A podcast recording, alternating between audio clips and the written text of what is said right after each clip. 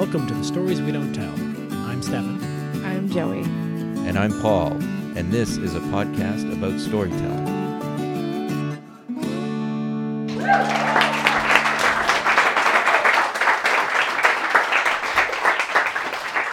The nurse introduces herself with a curt hello while I'm unpacking.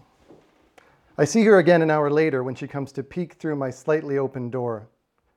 She does this every hour on the hour until it starts to get dark outside when she comes to speak with me. The psychiatrist won't be able to come and see you tonight. She's stuck with something. I try to sound nonchalant. Okay. This is the program you're supposed to go over. She hands me a small binder and she leaves, only to come back five minutes later to look through the crack in the door. I start to plod through the sentences in the binder. The schedule looks to be mostly group exercises, with a nurse practitioner as far as I can tell. On the second page of the program, the headings are how to get back into the world, how to transition into a job, how to dress appropriately, how to be social. Here's the thing I know how to do all of this. I have done all of this. I am just no longer convinced any of this is worth doing anymore.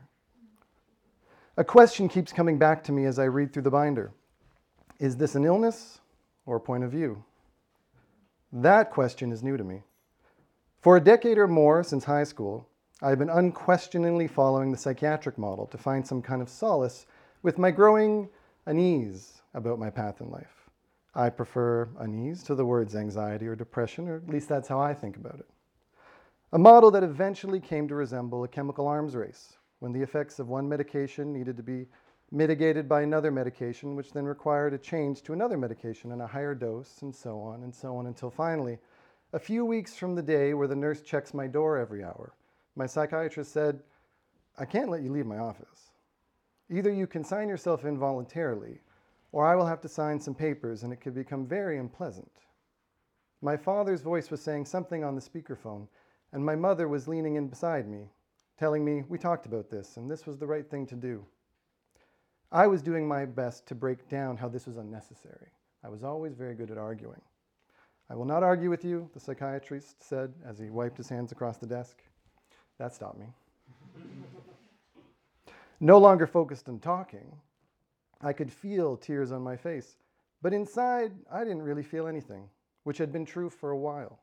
I had felt ever since the antidepressants had been added to the lithium and the antipsychotics and the anticonvulsant with off brand anxiolytic effects that all my emotional presentations were a form of acting that I wasn't really in full control of. I was me and not me, or to be more precise, present but not responsible. Observing only, I would observe the presentations of feelings from a distance and think, that seems pretty crazy, or that doesn't seem like the right response to that at all. But I would have no motivation to change my behavior, or even the feeling I could. You'll have a patient advocate that goes to an outside board overseen by a lawyer, I heard someone say. I stood up and stared at the picture in the office. I couldn't make heads or tails of it, other than that it was yellow and white. The psychiatrist seemed to read something in my standing. All right, then, good. I have another appointment at four, so we have to have this cleared up by then. And if I leave, I heard someone say, then I'll have to get security.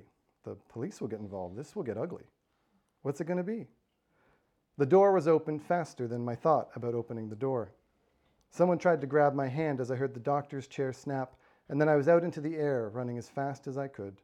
I ditched my hat and a jacket, ran across three lanes of traffic where I assumed a relaxed walking posture. my mind was blank. Everything was on some kind of autopilot. High school girls giggled as I walked past them. My face must have been bad, because when I looked at them, they dropped their eyes and went silent. Something hit my head. Acorns were following everywhere for some reason. I covered my ears. It started to rain, and I hid beneath an awning near a Chinese grocery store. I stood and watched the rain and the people picking the fruit piled beside me until my thoughts began to turn again, a grinding, burning feeling. Could I steal a peach? I realized I couldn't steal if I wanted to. It just wasn't in my suburban life training. I didn't even haggle. even a dollar to kill some time and have a coffee. Just to think. And a question hit me like a ringing bell. Who was I without a wallet? And who was I without a phone. I went back to the hospital. I found my mother arguing with two massive police officers. Okay, one was saying, let me just get this straight. We get a call that this guy's to kill himself, and you say we now just let him go? Yep, my mother said, as the, hugging the doctor as he nodded, as she tried to take the brunt of the policeman's indignation as he grabbed his looming partner and left. Then the psychiatrist, old and much smaller than me, did a little turn, almost like an officer, about to bow. We have an appointment on Thursday, he said. I will understand if you feel you cannot make it. I didn't make the appointment, but I eventually signed myself in on his recommendation. It felt like I would have more control, signing myself in. I try to speak with the nurse the next time she looks through the door. I tell her, I don't think I'm sick. I just think the medications make me seem sick. It's more like my imagination was damaged in high school or university, and I don't have the tools to think of how I could make a part of the world that would work for me. That's making me depressed or anxious, but that's not something you medicate, is it? I don't know, the nurse said. The psychiatrist will tell you more. She'll be here tomorrow. I start to panic. I think of all the people I know who plow through this life with whatever drug or person or plan, no matter what, and how they are doing fine compared to this. They have jobs, relationships, and freedom. They don't keep asking everybody around them if they think correctly. They make up their own minds. Maybe even things do blow up, even if they aren't happy. At least they're there for it, living their life, not observing it from a massive chemical distance. They aren't running around thinking about how sick they are anyway. I feel a deep loss suddenly loss of years, possibilities, possible relationships, possible jobs, making my own life. And for the first time in a long time, I make a conscious decision, right or wrong. I've decided to leave, I tell the nurse. I'm just going to go. This isn't really for me. she stiffens up and looks me up and down. Let me get the doctor on the floor. So there is a doctor? Oh, well, it doesn't matter anymore. I've actually made a decision for myself for the first time in what feels like forever. She walks me back to my room and calls another nurse. Uh, please keep an eye on him, she says, and runs off. Suddenly free to think, I start looking around my room. There are bars on the windows I hadn't noticed before, but the bathroom is what troubles me. There's only one surface it's a molded bathroom. Nothing to tie anything on, nowhere you can cut yourself, nothing you can remove. I realize I've signed myself into a problem, and I realize just how much the medications have taken my awareness away. I could have used some anxiety just now. the doctor comes into my room. I can feel I'm worked up, upset, and it feels kind of good. It doesn't feel like the detachment of before. I'm not watching myself be upset, I'm watching the doctor upset. but I know that's not what it's going to look like to him. It will look like a breakdown. Take a breath. The next 20 sentences are going to be really important. So collect yourself and just don't seem upset. What do you want? The doctor asks. I'd like to leave. I just don't think this is the appropriate facility for me. I can see the wheels turning. Oh, he's heard this before.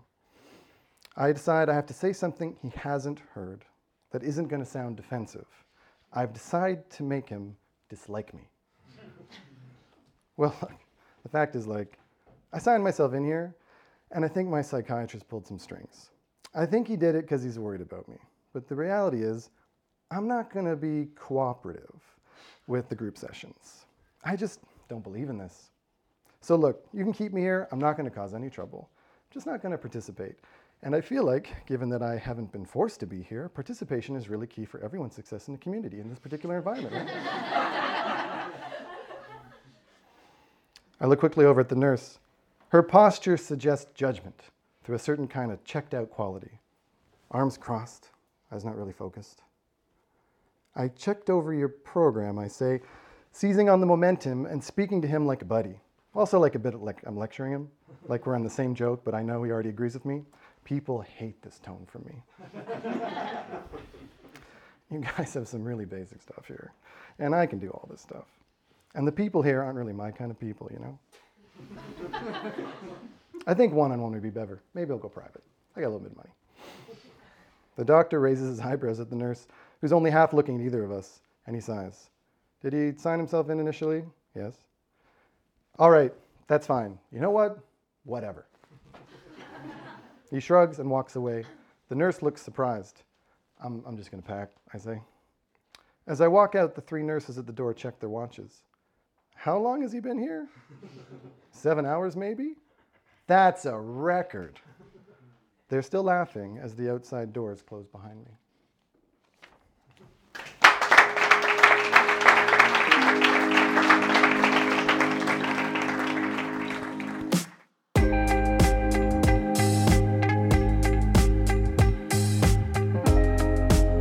Welcome to the Stories We Don't Tell podcast. I'm Stefan. Paul is also here. Uh, yes, I am also here. And so is Joey. Hello. So we are now, I would say, at uh, three quarters pint, is my uh, my general belief. Uh, how, do you, how do the two of you feel about that? I would say I'm still at half. All right, fine. I am particularly at three quarters pint. The other two are not. Uh, they really threw me under the bus there. Uh, but we just heard a great story from John, and we're going to talk about it now. So John has been on the podcast before, but also he's basically told a story every month for the last year at our event. One thing that John's done is he, he's done like a series of stories, right? Uh, he'll take a big, large story, he'll kind of break it up, and he'll tell it over a, a, a few months in a, in a few smaller, bite-sized pieces. But what I really appreciated is is that he um, did this series. This is a part of one of his series, and I really liked about the way he wrote about um, just mental health. And like uh, I think it's really important to share these kind of stories. And I just think the way he approaches it with you know uh, sensitivity and vulnerability. And um, he really kind of I think opened himself up here. And I think that what's maybe as important uh, about the way he talks about it is it's real, right? There's a we live in a society right now with you know with all of these hashtags uh, that seem to focus on the idea of like just talking about mental health is the same as doing anything about it. And and basically, it's like it seems as a way for everyone to just sort of go on about how you know they it, it doesn't it doesn't actually engender any attempts for real conversation it feels like the the corporatization of mental health does not has not moved in my mind the conversation forward at all maybe it's like you know it, it's not like people are saying you know hashtag Bell, let's talk, and then actually telling you the kind of story that you get from John in this piece. It is it, it is much much more real. It is much you you live it with him in a way that is, I think, e- difficult to share, um, and and that to me is what makes it so valuable. Is that it's this is a real person trying to navigate a, a very difficult situation and it's and, it, and it's not that sort of watered down you know watered down version you can get when it's just for social media attention or, or a share or a like or you know so four cents goes somewhere You do get to share it with him, but at the same time, it's clear he's not currently in it. And so you your takeaway or not even your takeaway, you can you can be in the experience with him, but he's not he's not uh reimagining it as if he's there. yeah he's not forcing you to feel the discomfort right or, or like or you like you you you you're with him but yeah you're not you're not you're not being fe- you're not like experiencing it he is in control of his own voice Yes. I think the other thing though that I want to make clear though is that it's cuz it's it's important to talk about and it's good to have real stories, but it's also important to you know, in the vein of storytelling as a form of communication and entertainment, uh, you don't want to send people into danger zones. So that's the other point that I'm trying to say is like he's uh he's able to talk about it in um a way that keeps him safe. Well, and the the thing that we've talked about uh, before, just uh, in story approaching storytelling uh, in general with these kind of stories, is is that the the number one thing is the person is up there in front of you telling that story. So you, like you're saying, they're, um, you know, they're not in that same place necessarily, but they're they're able to communicate this and you can kind of it, it but at the same time it allows um, somebody like john to kind of go to certain places or go to a place and and we're not afraid for him in any kind of way or re you know re-experiencing anything you know yourself. So it's also not exploitative because it's like that's the key i think a key thing that i'm I'm feeling like whenever whenever I see him share a story, it ends up not feeling like I shouldn't be participating. In fact, it's very much he's very much in control of what what is going on and he's sharing it because he's able to and because he wants to. Yeah, and I think to, to harp on one of our favorite topics, Mm. uh, I, I- I think part of the value and the ability to be able to do that and have that control comes from the the workshopping and the and the writing down and the working through the actual story. Right, you're you are able to create and hold your own history, your own narrative, and then allow yourself to then share it in a way that that is true to you and that you you aren't going to get lost you know? Like the, to try to tell a version of this story uh, without having done that work would be dangerous for you know you you could easily find yourself trying to you know falling into so many different storytelling traps and your own traps for your own you know your own sort of circling. But the the the amount of work that that you know he put in to to to craft this narrative and to own this story in the way that he, that that he does allows the audience and everyone else listening to it to experience it in the in the way that is best really I'm nodding a lot because that's that's exactly it. Like it's done safely and and well, but mostly because of the workshopping. I think it's there's um like I think I think it's come up before where people have wondered um like how how people get up in front of a room full of people and talk about something that might be so challenging as this topic. Um, because it's not just a topic it's not just it's not creative writing. This is somebody describing actual personal life experiences. And um, and that's exactly at the value of of not I, le- I use this word very loosely but but the value of desensitizing. So um, but not to the point where you like you don't feel things but to the point where if it's important to you to share a story and it's challenging it's really worthwhile to workshop it so that you can get to a point where you can say words out loud that have an effective emotional feeling for you but that you're um, not struck by in such a way that you can't say keep telling the story Mm-hmm. Yeah, and I, you know, just kind of thinking about or listening to to um, the two of you is that there. I think it's just so important. Mental health is. We still don't really. in this. Uh, this. This is my opinion, and it does not necessarily reflect the opinion of the other people that are here sitting here with me. Um, but we don't know how to fucking talk about this shit and it's such a personalized experience a lot of time in my opinion that you know every you know a lot of people ex- experience this um, kind of thing in many different ways.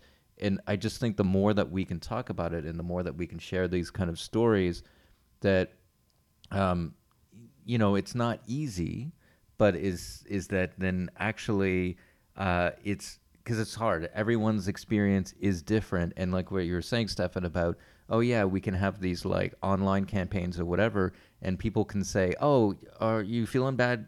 Well just reach out call somebody. And it's like you know what? Sometimes people can't even do that. They can't even leave their house. So it's just so condescending to do that kind of thing. But at the same time with this kind of story and this kind of stuff, we are able to have a dialogue about this now, and we're able to talk about this because, you know, he shared his specific story, but there might be people out there that'll be like, "Yeah, that's I know exactly what you're talking about." great so then but there's there's there's tremendous value in that because it's you know bringing people together and talking about things that are complicated and, and challenging actually just demystifies the the loneliness that we all feel in these weird moments that you know when we're feeling certain ways don't expect that other people can possibly understand and so the the beauty in this is exactly that it lets other people in but it also for those people that are experiencing certain similar things don't have to feel like they um, are alone. What maybe makes this particular um, not particular story, but more so particular concept is that, as Paul mentioned, I think you know one's experience of their own mental health is inherently subjective, right? There's you are you are stuck in in basically 100% subjectivity, right? Like your experience is just what your brain is telling you. And, and almost what makes it hard to talk about, I think, ex- externally is like, you know, everyone can be like, look, my arm is bleeding. Uh, and everyone's like, oh no, your arm is bleeding. Uh, but that doesn't exist in this kind of context. And what I find, I think, particularly important about the connection between storytelling and mental health is that storytelling also is literally just your subjectivity. You know, like in a workshop we were at, we, we were running two weeks ago. The the thing that I found myself saying to the saying was, what matters is your subjective experience of this. That is the story, and that is always the story, right? The story can never be anything more like, like uh, it's only bad storytelling to start putting words in other people's mouths, right? It's only ever bad storytelling to try to explain to other to other people what other people were thinking to you. Like if you're doing personal narrative, you cannot be the omnipresent listener who knows everything because you aren't that person. And and so to me, the, the version of storytelling that we experience and the version of storytelling that that that this sort of personal narrative storytelling is is actually very analogous to the experience of you know it is literally just explaining my own subjective experience and that's what matters. And i think telling someone who's going through mental health stuff that what they think matters is is a radical act.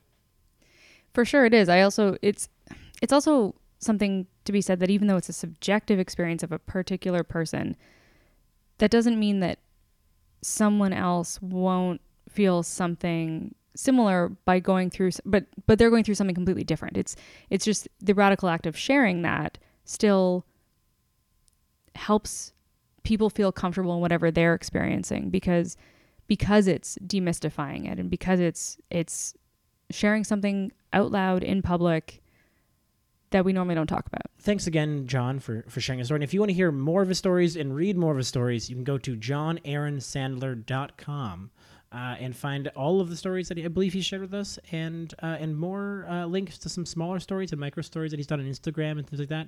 Uh, so check it out, uh, johnaaronsandler.com. That's Aaron with two A's. And uh, we'll see you all real soon. Thank you for listening to our podcast visit storieswedon'ttell.org and like our Facebook page for more information about our monthly events. And for more stories, check out our book, available anywhere books are sold. This episode of Stories We Don't Tell podcast is brought to you by Paulidarity. Paulidarity, when you're one with Paul.